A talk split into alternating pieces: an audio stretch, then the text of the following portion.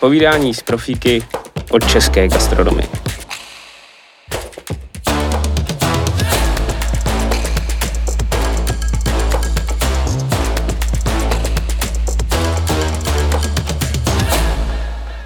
Díky moc za dnešní návštěvu. Vítám Vláďu Sirotka. Ahoj Vláďo. Ahoj Luboše, díky za pozvání. Tvoje jméno asi nebude úplně nejznámější v rámci gastra, nicméně to, co děláš, je, eh, bych řekl, jako možná budoucí alfa omega pro gastronomy. Takže eh, já odhalím eh, se šéf firmy Dotypos, která spadá pod dotykačku. No a vítej a pověz nám, co to obnáší všechno.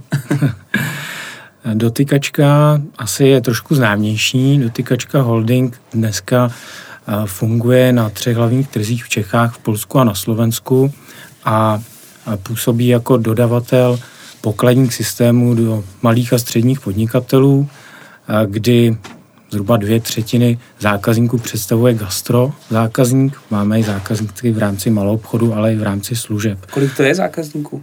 A dneska na, na všech těch trzích máme něco přes 20 tisíc zákazníků. Přes 20 tisíc. Takže dvě třetiny je kolik? 13 tisíc? Počítám správně? Zhruba, zhruba. V Čechách, v Čechách jako máme kolem 8 tisíc zákazníků v gastronomii. Gastro, OK. Hm? A v rámci holdingu máme několik divizí. Jedna z nich, ta největší, se samozřejmě zabývá pokladními systémy, kde naší vizí je pomáhat těm malým a středním podnikatelům de facto i růst, pomáhat jim v tom eh, využívat dostupné technologie za eh, minimální náklady, umožnit jim využívat funkcionality, které ještě před lety mohly využívat jenom korporáty, ušetřit jim čas, aby měli víc času na sebe, aby měli víc času na svůj volný čas a zpřehlednit jim to podnikání. A, a spouštěčem bylo EET? Vznikli jste, když byla vlna EET, nebo jste byli už před ní, nebo jak to vlastně byla ta historie? Vznikli jsme už před EET a EET nám určitě pomohlo v tom, že jsme nabrali více zákazníků, nicméně dneska už je EET fakticky mrtvý a z toho našeho kmene můžu říct, že zhruba nějakých 10-15% zákazníků kvůli EET od nás odešlo a zbytek má pokladní systém kvůli tomu, že jim fyzicky opravdu přináší tu přidanou hodnotu. Jo, a dobrý, hele, já budu skákat s těma e, otázkama trošku, měl jsem tuhle po, po, po, ponechanou trošku díl. Kolik vlastně lidí e, nebo podnikatelů eh, zachovalo funkcionalitu EET po tom, co se rozhodlo na jaře, že se mm-hmm. EET zruší? To všechny zajímá, že jo, vždycky. A zajímavá otázka. Já možná bych se přenes do dnešního stavu. Mm-hmm. Dneska v našem kmeni je zhruba 35% zákazníků, kteří pořád fiskalizují účtenky. To mhm. znamená, že od nich odchází na finanční zprávu a tu, ten režim té fiskalizace si nevypli. My jsme hned potom, co to bylo pozastavení, komunikovali, jakým způsobem si vypnout fiskalizaci účtenek, v podstatě na kliknutí na vzdálené zprávě, to každý z těch podnikatelů mohl vypnout, ale z nějakého důvodu, možná i nějaké objektivity a toho, aby všichni viděli, že ale já funguji, mě ty tržby frčí, uh-huh. tak uh, převá, nebo ne převážná část, ale významná část, významná část to EET nevyplo. No dobře, takže vlastně 30% eh, zachovalo EET, 10% eh, odešlo kvůli tomu, že prostě odešlo, mm-hmm. takže vlastně eh, ten zbytek používá vlastně ten systém pro interní jakoby účely jako vnitropodnikový systém a normálně ho jako frčej používají navykl. Takže se dá říct, že 90% vašich zákazníků si zvyklo na to používat systém. Určitě. Protože EET je funkcionalita toho systému. Jo, pro ty, kteří nerozumí EET, tak to můžeme takhle jako v podstatě je to říct. jedna z 200 funkcionalit pokladního ano, systému. Ano. Já bych možná doplnil ještě jednu věc k tomu. A před těma šesti lety my jsme vlastně učili provozovatele zapínat tablety.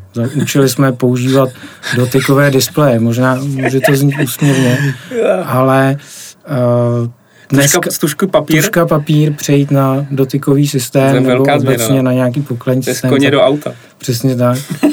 A dneska si myslím, že ta doba je o tom naučit ty podnikatele číst jejich data, vyznat se, vyznat se v těch datech a naučit je hledat v tom nějaké spojitosti, jak vlastně jim ty data mohou v tom biznisu ještě hmm. trošku více pomoct. Řídit líp a řídit lepší auto.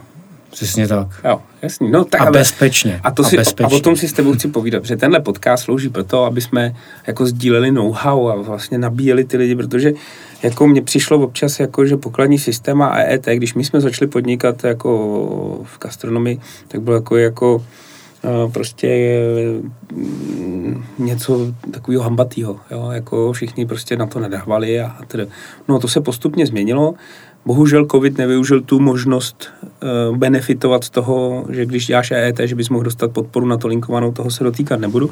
Nicméně zase my u nás v rámci té skupiny jsme jako jaký trochu jako, když to řeknu, manažerský fašisti, jakože zase jako všechno poutáme na data, to je druhý extrém. No a když vlastně ty se šéfuješ do typosu už x let, uh, co všechno vy umíte jakoby z těch dat jako vyčíst, nebo jak, se, jak, jak, jak, jak je vlastně, co je náplň tý tvý, mm-hmm. tý, toho tvýho bádání? co je náplň a co je výstup? Zajímavá otázka.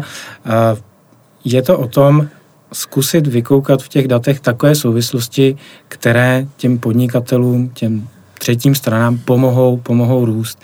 A, a možná... A někdo nechce růst třeba? Někdo nechce růst, tak udržet, přežít. Udržet. V dnešní době možná jako přežít za, za, nejenom obratově, ale hlavně možná dneska i ziskově a skladbou toho portfolia. Hmm, určitě je zajímavá věc i v tom, že každý si pod pojmem data představí něco jiného. Mm-hmm. U těch pokladních systémů tak asi nejčastěji hovoříme o transakčních datách, co mm-hmm. přes ten pokladní systém doteče. Zmínil bych k tomu, že mm, data se můžou zpracovat různými způsoby. My jsme se rozhodli v tom, že na ta data se díváme vždy anonymizovaně.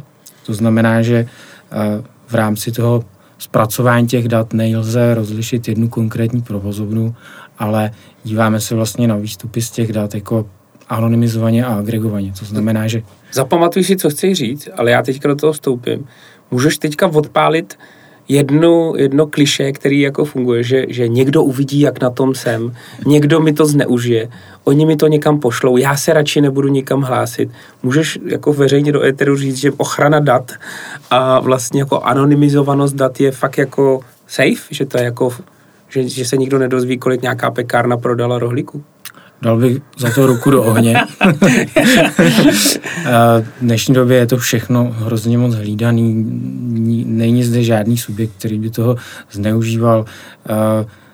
Ani se, stát, že Ani stát. Když se podívám do bankovních systémů, do bankovních registrů, do internet bankingu, tak asi většina z vás taky už tam dneska mm. vidí, ale patříš mezi 10% našich zákazníků, kteří nejvíce utrácí za elektroniku a v posledním měsíci si chodil častěji do gastra než náš průměrný klient.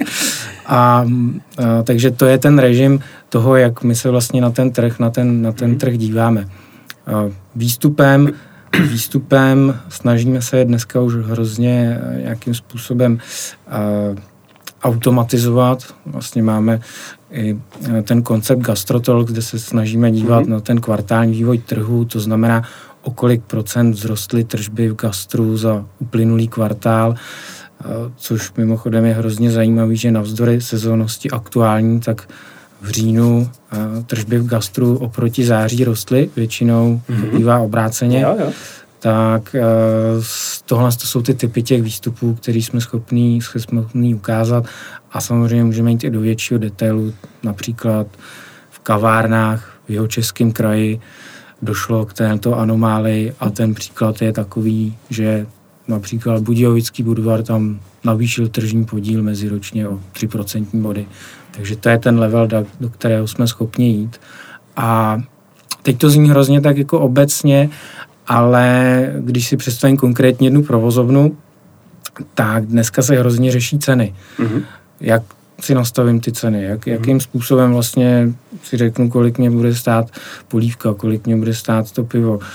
Zvednu je o 20% nebo o 5%, jaký má možnosti, jak, jak nastavit tu cenu. Obejdu si nějakou nejvyšší konkurenci, mm. nebo dám si přesně nějakou kalkulaci, že potřebuji 20% nad nákladema a další cesta je právě podívat se do těch dat a to je něco, co my těm zákazníkům dneska taky přinášíme. To znamená benchmarkovat se v rámci toho svého segmentu, dejme tomu restaurací ve středočeském kraji, kolik v tom daném okolí to pivo dneska stojí. Je to 60 korun, je to 50 korun, dobrý, tak když mi dneska, když ho dneska prodávám půl litr za 44, tak vidím, jaký mám prostor k tomu navýšení, aniž by mi nějakým způsobem odešli, odešli hosti. Eh, rozdělme to, tu diskuzi na dvě vlastně ty cílové skupiny vaše. Jedna věc jsou za vaši zákazníci, to znamená, jak já dostanu lepší insight z těch dat, který mám, mm-hmm. nebo který jako sdílím, který, který, který procesuju přes dotykačku. A druhou, a roz, jako druhou cílovou skupinu s velkou chutí analyzovat data jsou, za, jsou dodavatele. Jo? Ono jich jako je hodně, ale zase těch velkých není až tolik. Jak e, bys popsal schopnost e, a apetit e, využívat data v těchto dvou skupinách samostatně? Začneme zákazníky? Začneme těma lehčíma. Z uvozovkách.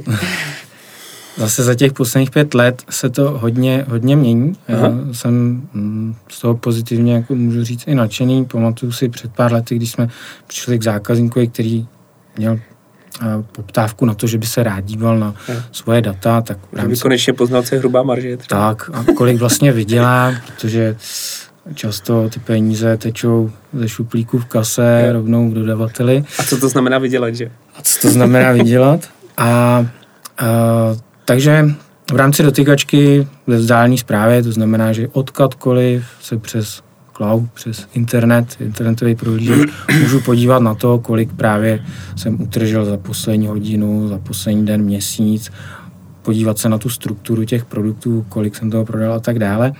A pro ně bylo hrozně zajímavé zjistit, že 20% svých prodejů, mm-hmm. představme si pod tím jídla, tak jdou za nějakou minimální cenu a když jsme šli do detailu, tak jsme zjistili, že je to zaměstnanecký benefit, kdy vlastně zaměstnanci pozvali své kamarády na jídlo a zaparkovali to na ten účet těch, řekněme, reprezentativních nákladů.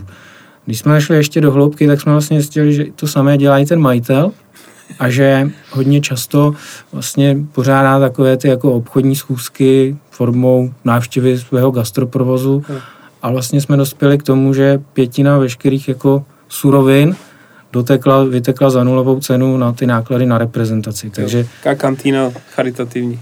Takže to bylo jako docela tak jako zajímavý zjištění, který vlastně ten člověk do té doby neznal hmm. a, a rovnou jsme mohli jít jako už pak i do nákladové stránky podívat se na tom, za kolik se vlastně to zboží objednává a jakým způsobem stanovuje cenu v, za za nějakých jako předpokladů, že vlastně nechce limitovat ty náklady na tu reprezentaci. Kdybys měl vzít portfolio zákazníků, jako 100%, kolik, jaký procento z nich využívá data špičkově, že to jsou borci, jako který analyzují hrubá marže, ví, co je mix prodejní, ví, co já, jo, představ si prostě svůj dream.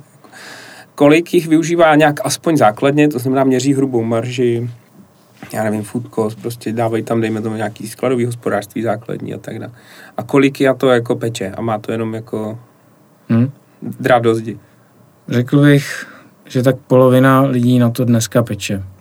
Že se tak podívá na to, jakou má tržbu a kolik by vlastně od těch zaměstnanců z těch kasírek mělo, mělo, mělo chtít jako hmm. zpátky hmm. peněz a to je všechno. Do té jako hluboké marže tak úplně nejdou často se setkáváme i, i s, s tím názorem, hele, já tady provozuju tu hospodu X 30 let. let a já nepotřebuju systém, abych věděl, za kolik mám prodávat pivo. Jo, ty prodělávají nejvíc tyhle. Ty prodělávají nejvíc a jsou, konec konců jsou to ty koncepty, které dneska nejvíc zavírají, hmm. a protože to neufinancují. Ta, ten zákazník jim de facto třeba i uteče do těch garáží a, a to, to gastro možná i díky tomu klesá. Pojďme ale směrem nahoru, k těm sofistikovanějším a myslím si, že tady bude tak 5%, maximálně 5% zákazníků, kteří používají data z těch pokladních systémů na dostačující úrovni. Na max. Řekl. Na max a snaží se opravdu od dodacích listů, dodacích listů z, z velkou obchodu mm. nebo ze svých dodavatelů, od výrobců, si vlastně sbírat nákupní ceny, de facto i nějakým automatickým způsobem mm. přes mm. elektronické naskladnění a dělají si kalkulace a funguje odtěžování ze skladu, mají správně nastavené, dejme tomu i mm, zaměstnanecké účty, aby mohli efektivně mm. hodnotit jestli jim směna jedna funguje lépe než směna dva a jak to, že směna tři například neprodává polívky, mm. proč během těch obědů jim ta polívka zbývá. A to jsou jednoduché závěry, kdy vlastně já pak už můžu na základě těch dat motivovat a i zadat ty noty té své obsluze, jakým způsobem mají to moje, mají tu moji nabídku, mají ty moje produkty no, prodávat zákazník. A jako můžeš to řídit, že jo? A můžeš to řídit. Ale ve všech knížkách managementu je napsáno, že management je o tom o řízení, že jo? A jak chceš řídit stužkou a papírem? Když nemáš za to. A pak je tady část zákazníků, a, kteří ty, dat, ty data, ta data nějakým způsobem zpracovávají, nejčastěji formou složitých exportů, uh, nastavených jednodušších nebo složitějších kontingenčních tabulek v Excelech a uh, to je super. Snaží se s těma datama fungovat, ale v dnešní době už existuje mnohem sofistikovanější způsob na zpracování těch dat.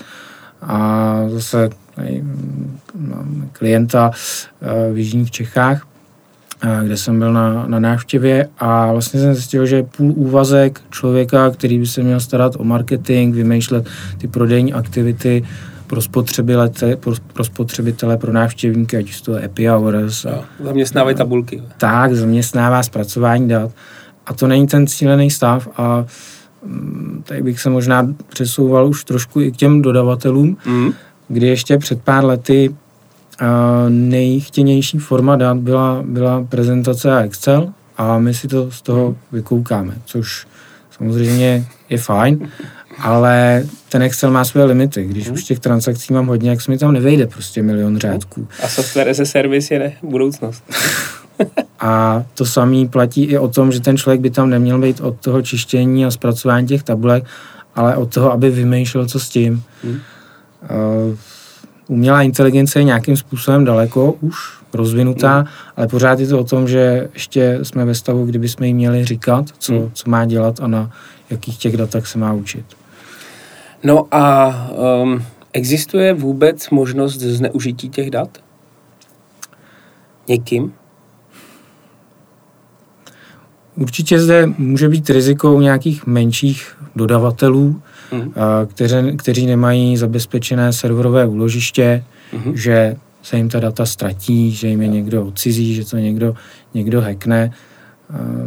My využíváme už opravdu jako pokročilé technologie, podobně jako mm, bankovní instituty nebo bankovní domy a větší korporáty, kde tohle to nehrozí. Zneužití dat je samozřejmě citlivé téma, hodně se tady před dvěma lety probírala otázka GDPR a ochrany osobních údajů. To se týká více spíše těch spotřebitelů a dejme tomu aplikace těch dat do těch loyalty programů, než aby to nějakým způsobem měnilo problematiku mezi B2B biznisem u provozovatelů gastra. A ty máš vlastně, ty máš tu výhodu, že vlastně trávíš hodně času s, vlastně se zákazníkama, jako tvý datový činnosti, což jsou velké firmy. Máš uh, pocit, že s nima třeba i dostatečně pracují? Nebo jak bys popsal třeba, vy už to děláte nějaký pátek, že jo? Takže, pro, protože, proč se ptám? My třeba jako gastronomové, protože ten trh je fragmentovaný, my máme trošku podezření, že ty do naši dodavatelé jsou takový líný, pomalý a nedělají moc jako kreativní věci. Jo. Ale jako sedí tam spousta manažerů, který crunchují data a prostě vytváří hypotézy, možnosti. A ono by se dalo dělat jako x věcí. Takže jako máme takový podezření, že jako těch dat je hodně, nápadů taky, ale málo se toho děje. Jak bys hmm. popsal jako svoji zkušenost eh, s těma manažerama ve firmách, který dělají s těma datama jako dobré věci, nebo používají to, nebo jenom od vás kupují reporty, jako hmm. mají apetit s tím něco dělat. Hmm. Možná to hrotím jako moc, jo, jako, ale jako kdybys to měl ohodnotit, je tam prostor? Asi na první pohled se může zdát, že dělají málo, ale co, co znám to zákulisí nebo i ta nejnovější zkušenost, tak uh, samozřejmě v těch korporátech vždycky to trošku trvá, než, než se ta aktivita schválí. Zase bych zde uvedl, uvedl příklad, nebo jak, jak se no, to jako možná, možná dělalo dřív, je, že marketingové oddělení přišlo se super myšlenkou, uh, že uh, bude prodávat nejmenovaný drink formou, nebo nejmenovaný alkohol formou míchaných nápojů. Mm-hmm. Plošně se to rozvalilo do trhu na 10% provozoven. Jo, distribuce, distribuční target, šup, cíly pro obchodní zástupce, vizibilita, trojhránky na stůl a podobně. A za nějakých čtvrt roku se vlastně jako zjistilo, že shipmenty se moc nezvedly. A mm, takže člověk se jako může říct, že to jako nebylo úplně k ničemu, ale je důležité si uvědomit, že obecně návštěvnost gastra padá a že každá tady ta aktivita slouží k tomu, aby vlastně k těm provozovnám přišlo více návštěvníků, mhm. více spotřebitelů. Takže i ta, ta na první pohled jako neefektivní aktivita měla za důsledek to, že to gastrotolik nepadlo. Zabrzdila ten pokles. Zabrzdila ten pokles. Okay.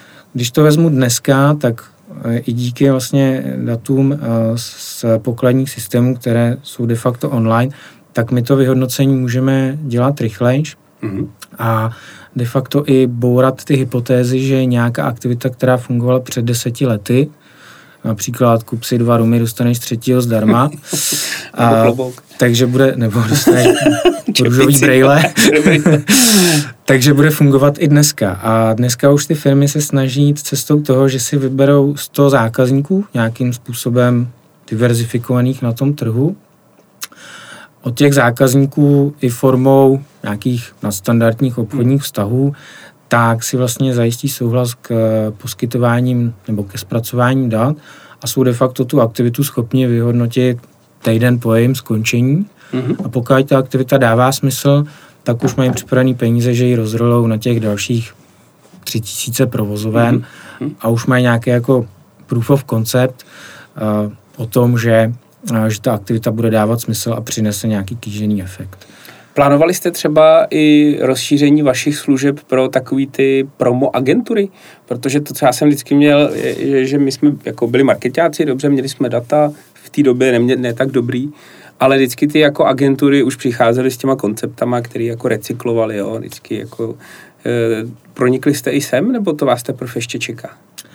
Máme pilotní projekty za sebou, kdy jsme vyhodnocovali právě e, jeden tady z těch Laťovek, dejme tomu, a v trhu a snažili jsme se tam přijít i s nějakým, s nějakým názorem, jak by se to mělo dělat příště jinak, hmm. na základě toho, že například nemá cenu dávat hostesku na bar mezi 11 a 12, když už jsou lidi trošku uh, v rauši a, a spíše efektivní tam dostat na ten first drink, spíš hmm. i odchytit ty spotřebitele rovnou při návštěvě baru a a nalákat je na to, ale dneska máme prostě karibskou noc, tak tady sbírej eh, vlaječky a, a až budeš mít všechny, tak něco dostaneš. Takže i jako zapojit toho spotřebitele do těch, jako, řekněme, nějaké gamifikace nebo prostě mhm. té aktivity, aby to nebylo jenom o té konzumace, ale i o tom zážitku a vlastně specifikace té návštěvy.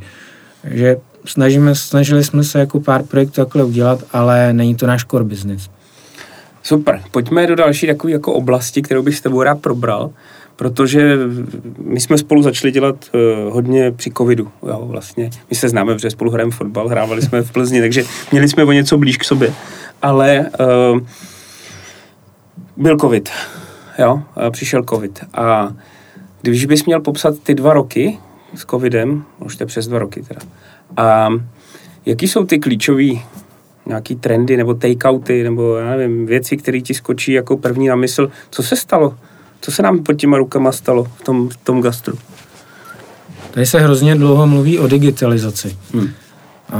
Je pravda, že hodně podniků začalo mít nějakou efektivní digitální stopu, začalo využívat sociální sítě k tomu, aby řekl svému návštěvníkovi, že je otevřený, že to gastro je otevřený a přijď si ke mně koupit oběd, denní nabídku, odnes to domů. Takže to je určitě efekt, který tu českou gastroscénu nebo obecně uh, gastroscénu posunul trošku výše.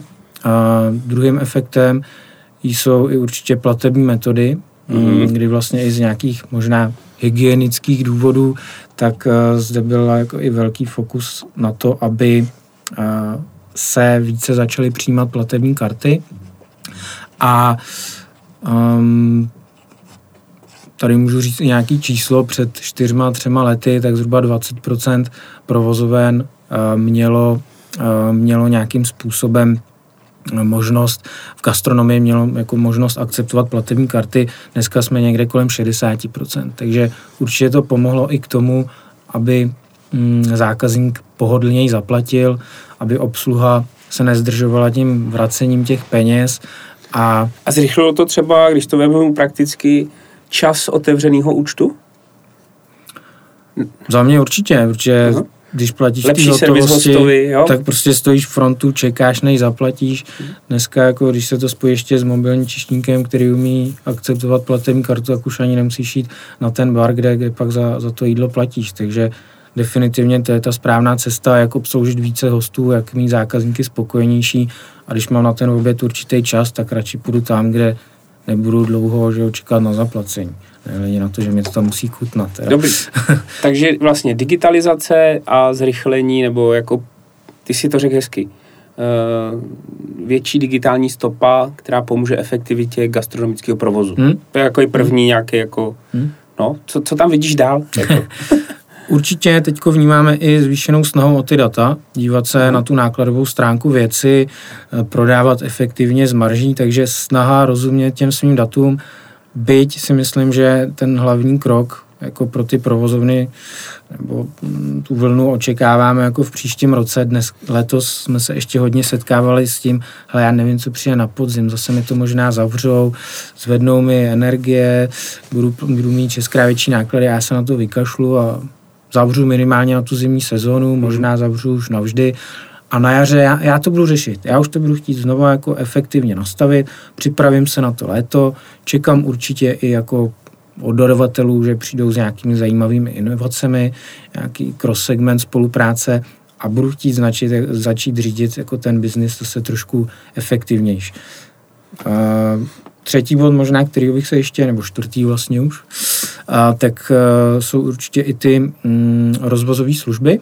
Aha, rozvozový. No. Kdy, kdy hodně, hodně provozoven vlastně, a ať už je to o tom založit si profil mm-hmm. některých těch rozvozových služeb, anebo i změnit ten koncept toho podnikání. Máme hodně barů, který před třema lety v podstatě nevařilo a dneska má aspoň nějakou jako základní uh, obědovou nabídku a využívá určitě nebo navyšuje si i ty tržby díky uh, příjmu nových zákazníků skrze, skrze rozvozové služby. Tak to si myslím, že je taky taky u, změna. U těch rozvozových služeb eh, potvrzuješ to, že se to týká hlavně takových těch jednodušších jídel typu jako pizza, možná pasta, takový ty, co odvezeš.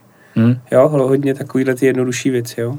Jde to, jde to určitě i pak proti, proti tomu mm, proti, tě, proti té efektivitě, abych, abych se uživil na těch rozvozových službách, tak, tak musím tam mít vyšší cenu. Hmm, to s tou 30% provizí pro, pro ty borce to je těžký, no. A málo kdo si z těch spotřebitelů objedná ještě kávičku, dezert, polívku. Uh-huh.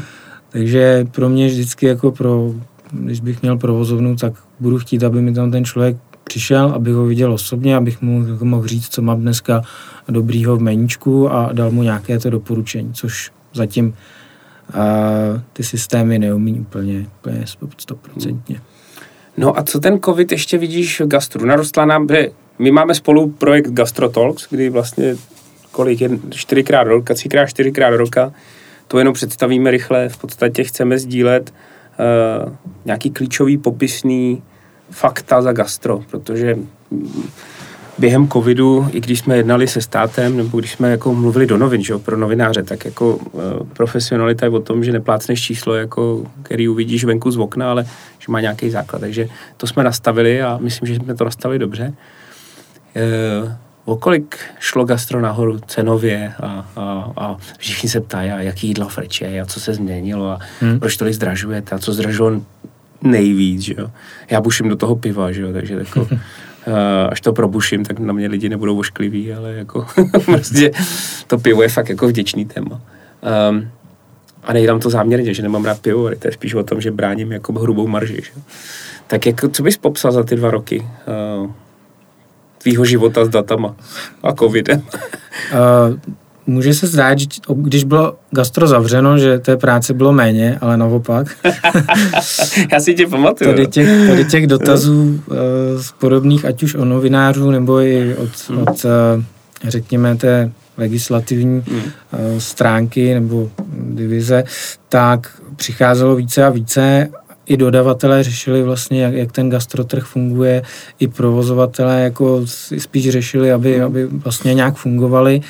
A co se, co se změnilo, a změnil se spotřebitel, změnil se spotřebitel. Ten, když přijde uh-huh. do provozovny, tak už, už ne tolik často je to o nějaké jako masivní low-costové konzumaci, když, když přijde do, do té provozovny, tak chce mít nějaký zážitek, chce zažít něco netradičního, co si třeba doma v té garáži, kde se se sousedama naraží, narazí štěně, tak, tak v té, mm, tam, tam nezažije. Takže určitě to o tom zážitku a snaze eh, zažít něco netradičního a s tím souvisí i ta konzumace.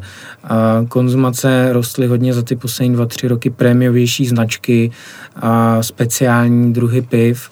A asi pivovary by to potvrdili, my to v těch datech taky vidíme. Roste trošku více konzumace 12 stupňového piva, klesá 10 stupňové pivo. Čím to může být?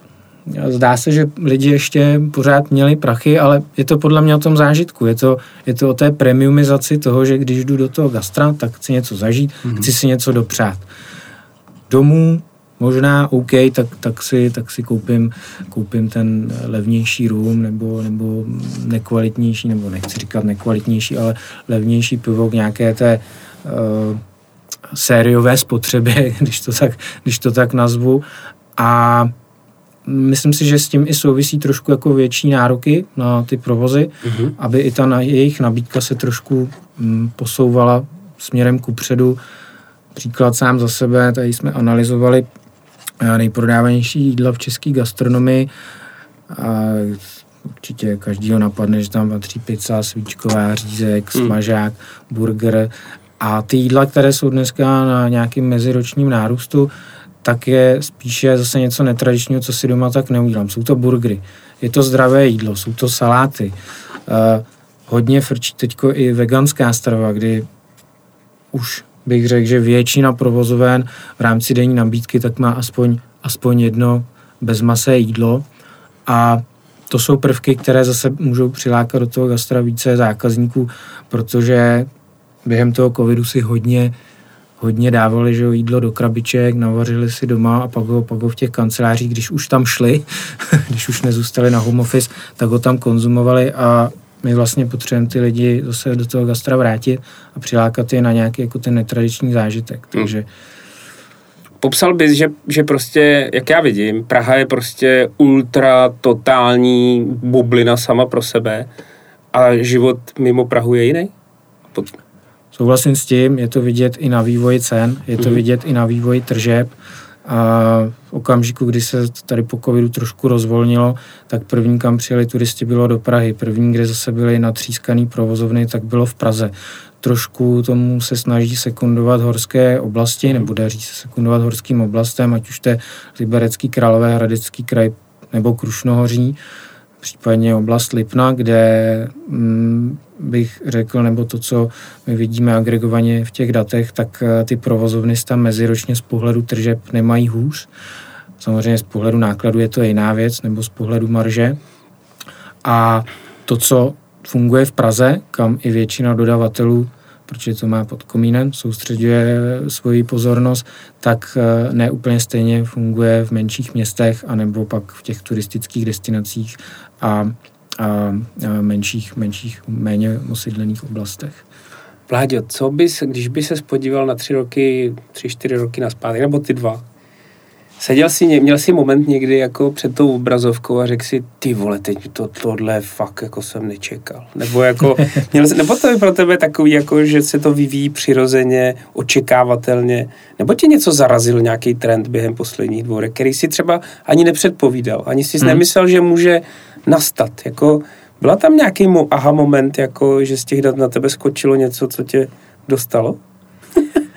Uh, bych řekl, že skoro každý den mě v těch datech něco překvapí, ale určitě jako kdy mi nebylo moc dobře, když jsem se na ta data díval, tak byl okamžik, kdy, kdy jsem přišel covid a měli jsme tři, nebo obecně v gastru, tak fungovaly 3% provozoven formou nějakých 3%. nějakých jako výdejních okýnek nebo možná nedrž, nedodržování těch aktuálních jako nařízení, to už jako ne, nehodnoťme, ale jako když člověk vidí, že vlastně fungují 3% gastra, tržby v gastru jsou někde prostě v jednotkách procent z toho, kde by měli v rámci dané sezóny být, tak, tak to jsem se jako fakt, fakt bál o to, co, co s tím gastrem bude. Na mhm. druhou stranu trvalo to půl roku a i ten český gastrotrh se přizpůsobil. Ty lidi se naučili fungovat s nějakými omezeními, naučili se využívat, jak už jsme se o tom bavili, ty sociální sítě, rozvozové služby a hrozně to, nebo myslím si, že se to spravilo. Co třeba mě zase naopak negativně v tom, v tom gastru jako zaráží je, že přestože se udělá nějaká akce, mm-hmm. udá akce, třeba mm-hmm. distribuční akce na nějakou určitou značku, mm-hmm. tak to nefunguje. Prostě za dva měsíce to spadne. té značce není vidět ani slyšet. Takže, Proč myslíš, že to je? Protože ten spotřebitel to nezná. Jako jo. Ten spotřebitel to nezná, potřebuje to mít pořád na očích, potřebuje... Možná ty firmy se furt nenaučily jako to lončovat správně do gastra českého. Nebo tak. je moc fragmentovaný, že? Je to tak. tak ne. A je pravda, že v gastru se tvoří trendy a když to ten člověk neuchutná v, v malém v gastronomii, tak si to pak ve velkém v tom retailu, v tom větším balení nekoupí. Takže určitě to důležitá, eh, důležitý channel, jak komunikovat na spotřebitele. Hele, po covidu i v dnešní době, jako my budeme dělat všechno pro to, aby covid, aby jsme, ne, aby jsme takhle, aby jsme nebyli zavření. Jo? Uh, děláme i věci, které jsem nemyslel, že někdy budeme dělat, to znamená třeba, já se účastním projektu uh, s bankovní identitou, to znamená mladý člověk, který si založí bankovní identitu nebo identitu, tak už nám nebude muset ukazovat občanku, ale ukáže nějaký QR kód něco. Samozřejmě, že časem to může být i tak, že když bude nějaký omezení, tak projde s něčím do hospody. A najednou wow, tě, vyvalí se jako spousta diskuzí, jako proč a tak a tak. To, to nechci řešit. Ale uh, ten covid a ta současná doba má vítěze i poražený, co se týče formátu. Jo? To znamená kávárny, bystra. Uh, když bys měl definovat formát a lokalitu, to znamená větší, menší město, uh, mimo centrum, centrum, tak popiš toho vítěze a popiš toho, toho lůzra, jako který to podskákal. Mm-hmm. Já tam vidím dva lůzry. Mm. První je koncept nightlifeu, to znamená Aha. koncept music barů, diskotek, kde vlastně za ty poslední dva roky bylo pár měsíců, kdy ty provozovny byly schopny vydělat tak jako před třema lety, nebo než, než začaly hmm. ty restrikce, takže tady ty provozovny, že oni jsou velký, mají velký prostory, mm-hmm. někdy se tam musí zatopit, je s tím spojená i drahá obsluha, velký nájem často, takže tady těch provozoven poměrně ubylo a i ty jejich tržby nejsou žádný volný. Druhý koncept, který strádá, a je to hlavně teda z počtu fungujících provozoven, tak jsou hospody. A mm-hmm. jsou to zejména hospody v menších oblastech, mm-hmm. kde i díky na, nějakému nějakému aspektu nákladovému, tak museli zdražit, aby zase nějakým způsobem přežili. A často to bylo tak velký skokový zdražení, který prostě ty štangasti neakceptovali a přišli do, se do těch garáží. Přesně. Okay. Takže to jsou, to jsou asi ty lůzři, nějak mm-hmm. pejorativně to nemyslím. A tam, kde se jako dneska určitě tržbově i z pohledu počtu provozoven daří, tak co my vidíme je, že na těch místech, kde fungovaly ty větší provozovny, tak se otvírají méně často i nákladové koncepty typu bister mm-hmm. a řekněme nějakého, nějaké formy rychlého stravování. Eh, řekl bych, že do toho spadá i segment jako nějakých prémiovějších kaváren mm-hmm. a zde ta návštěvnost roste. Je to často díky tomu, že umí efektivně komunikovat nabídku takeaway mm-hmm. a, a zejména v těch větších oblastech v rámci spádových lokalit, kde jsou business centra a je tam velká koncentrace, zejména přes ty obědy, tak zde se těm, tady tomu konceptu se v současné době daří, daří nejvíc. Když bychom měli přeskočit už do té jako závěrečné polohy té debaty, ta budoucnost, jo, od teďka dál, co myslíš, že na tebe bude skákat z těch tabulek a dat a jakou predikuješ, jako, že ty sedíš na, na zdroji. A asi jako, eh, nevím, jako mm, děláme rozhovory s mnoha lidma a mnoho lidí dělá to, že si bere nějakou věští, věštickou kouli nebo usuzuje ze své pozice na celek, což je těžký. Že? Ale ty máš přehled o celém trhu, o hodně datech. Ehm, co ty vidíš v té kouli jako do budoucna? Zmenší se ten trh? Zdraží se? Já nevím, co, co vidíš? Uh, se každý má určitě nějaké svoje hypotézy. Já se nejvíc, nejvíce přikláním k tomu, že ten český gastrotrh z pohledu počtu provozoven o něco klesne, může to být 10%, hmm. neřekl bych asi, že to bude víc. A e, změní, měl by se, nebo aby, aby fungoval ten gastrotrh efektivně, jak by se měl změnit koncept těch provozoven. Ten koncept by měl být více zaměřený na spotřebitele, to znamená přilákat toho zákazníka, aby když ke mně přijde něco speciálního zažil, něco speciálního ochutnal a mm, mohl se nějakým způsobem třeba i nadstandardně pobavit. Takže nebude to nutně, ten jeden koncept nebude úplně nutně o tom tlačit na prodejní cenu, ale spíš dopřát ten zážitek. A Takže ta premiumizace? Ta premiumizace. Premiumizace určitě. je velký trend. Určitě. Takže neříkám blbost, když říkám do novin, že premiumizace jako bude velký trend. Dobře. Já s tím souhlasím. Okay. A myslím si, že i... Už to řekl třikrát v tom rozhovoru, premiumizace, jak ti věřím. Jo? Asi mě nakazil nějaký korporát s tím, s tím slovem. A určitě ten druhý segment, tak, tak bude jako, měl by být zaměřený pak uh, na trošku ty cenově citlivější zákazníky, kteří mm-hmm. zase neočekávají nabídku já často používám pojem paralýza analýzou. Já prostě, když přijdu na nějaký rychlé jídlo, chci si k tomu dát dvě, tři piva, tak nechci číst nápoják o 30 stránkách. Chci mít prostě na výběr tři jídla. To znamená jako jednodušší stravování za dostupnou cenu a tohle je jako koncept, který bude fungovat plošně, jak v Praze v centru, tak eh, někde v turistické oblasti u, v podzámční je, je, to, je to koncept, který vlastně osloví všechny. Um, to je z mého pohledu něco, kam, kam ta česká gastroscéna bude, bude směřovat.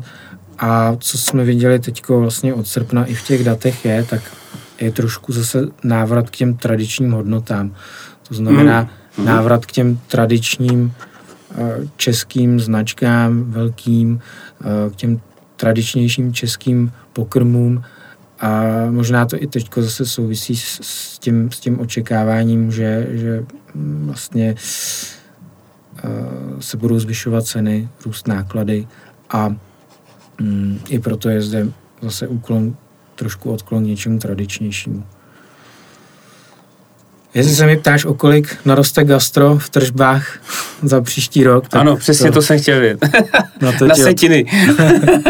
na to ti odpověď nedám, ale eh, co, co se bavíme my s těmi provozovateli, tak očekávají velmi úspěšný jaro a léto, pokud tady nebude nějaká externalita, mm. protože zase, už jsem se o tom zmiňoval, eh, očekávají, že trošku zase nastaví nějaký řád, budou chtít zlepšit tu efektivitu i třeba z pohledu jako šťourání se v těch datech a hledání těch souvislostech, jak správně nastavit ceny, jak oslovit vlastně ty svoje zákazníky správnou formou, správnou komunikační cestou.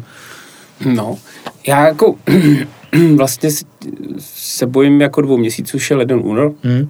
a měli jsme, máme mezi jako kolegama takové debaty, možná sásky nebo jako úvahy. A vlastně jako ty úvahy mají dva extrémy. Jedna věc je, že gastro padne na hubu, protože lidi nebudou chodit a prostě budou bez peněz. Armagedon prostě jako. Druhá věc je, hele, no, oni jako zase úplně jim to ty peněženky nevluxuje úplně všem. Ehm, to znamená, že když doma zapnou ledničku, když doma zapnou troubu, když zapnou doma rychlovarnou konvici a, a sporák a jdou do toho nákupáku si koupit ty farmářský mrkve a, a papriky, protože už nic jiného se nejí, že jo, nikdo už jako nekupuje normální mrkev. Tak, um, tak když si to spočítají, tak furt to gastro jako má šanci přežít, protože prostě, tak jsem sám zvědavý, jak to dopadne, jako. Ale hm, věštíš teda jakoby vlastně asi docela dobrou budoucnost, ne, gastru, jako říkáš, pestřejší výběr, lepší zážitek, možná bude méně podniků, a určitě hodně těch provozoven má ještě spoustu věcí, které můžou interně zlepšit k tomu, aby, aby přežili, aby se jim dařilo líp. Se jenom jednoduchý příkladám. jedno nejmenované vinařství na Jižní Moravě vlastně jenom tím, že si nějakým způsobem udělá tu svoji digitální stopu, integruje si jednoduchý e-shop k té mm-hmm. svoji restauraci, tak mají zase jakoby další revestream nebo nějaký zdroj příjmu, jakým způsobem vlastně přežít třeba tu dočasně sníženou návštěvnost. To znamená jako nahradit zase tu, ten masivní nákup v řetězcích formou něčeho netradičního eh, domů na ten, na ten, na ten gauč. A takových, takových věcí je tam x.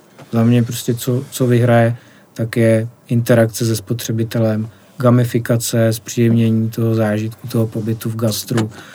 Konec konců jedno z témat je i zpropitný. Já, to je velký téma. Kdy se samozřejmě dlouho eh, komunikuje, že, že platební terminál eh, mi bere část tržeb, kterou dostávám ve spropitným v keši. A zase ty poslední výzkumy ukazují, že když si pořídím chytrý terminál, a kde vlastně při placení zákazník má možnost rovnou jako nabouchat to digitální spropitný 50 korun zaokrouhlit na vyšší stovky nahoru nebo dát 3% z útraty, tak to spropitně je ve výsledku dvakrát vyšší a ten zákazník je i takový jako trošku má příjemnější pocit, než když se na něj kyselé dívá v obsluha, eh, že chce vrátit 20 eh, korun.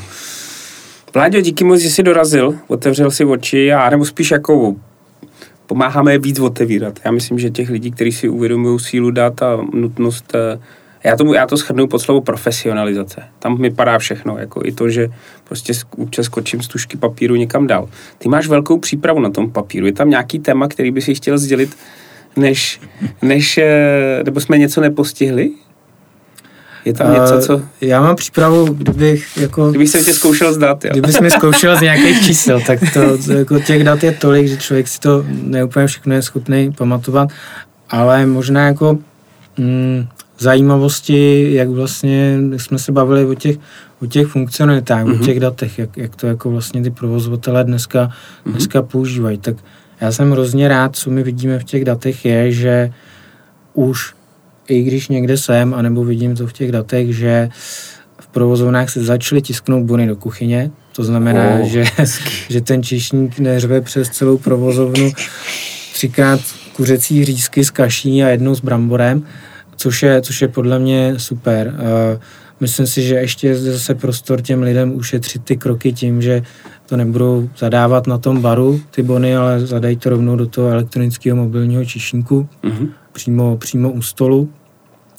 A pak jsem určitě hrozně rád, že mm, se majitelé nebo i vlastně mm, provozovatelé snaží dívat na efektivitu těch svých lidí, to znamená hodnotit je podle toho, kolik uh, vlastně prodají mm-hmm. celkový obrat, ale je to podle mě i o tom dát těm lidem jako jasný zadání, že prostě když prodáváš kávu, mm-hmm. tak tomu nabídnu vodu, minerální vodu. Mm-hmm. A každý z vás musí, musí prodat 30% kávy s minerální vodou. Mm-hmm. To je prostě jednoduchý benchmark, který se pak na základě dat nechá vyhodnotit a uh, tu obsluhu i správně Eh, ohodnotit. Takže vlastně plánování tržeb, motivace, řízení výkonu, všechny ty věci, které tam naskakují potom. Super. Je před náma světlá budoucnost. Když to všechno zvládneme, tak gastro poroste. Super. Hele, krásný konec. Díky moc, Vládě, že jsi dorazil. Díky za pozvání, Luboši. Kromě to, tobě děkuji i Makru, který nám pomáhá uh, natáčet takovýhle podcasty. Makro, děkujem a děkujem všem divákům a posluchačům a budeme se těšit na další díly a další data a rovnou uh, pozývám, uh, protože budeme na konci listopadu, začátek prosince mít další gastrotalk, který doufám se dostane do médií a zase budeme nějaký procenta uh, znalejší. Tak díky. Taky děkuji. Povídání z profíky od české gastronomie.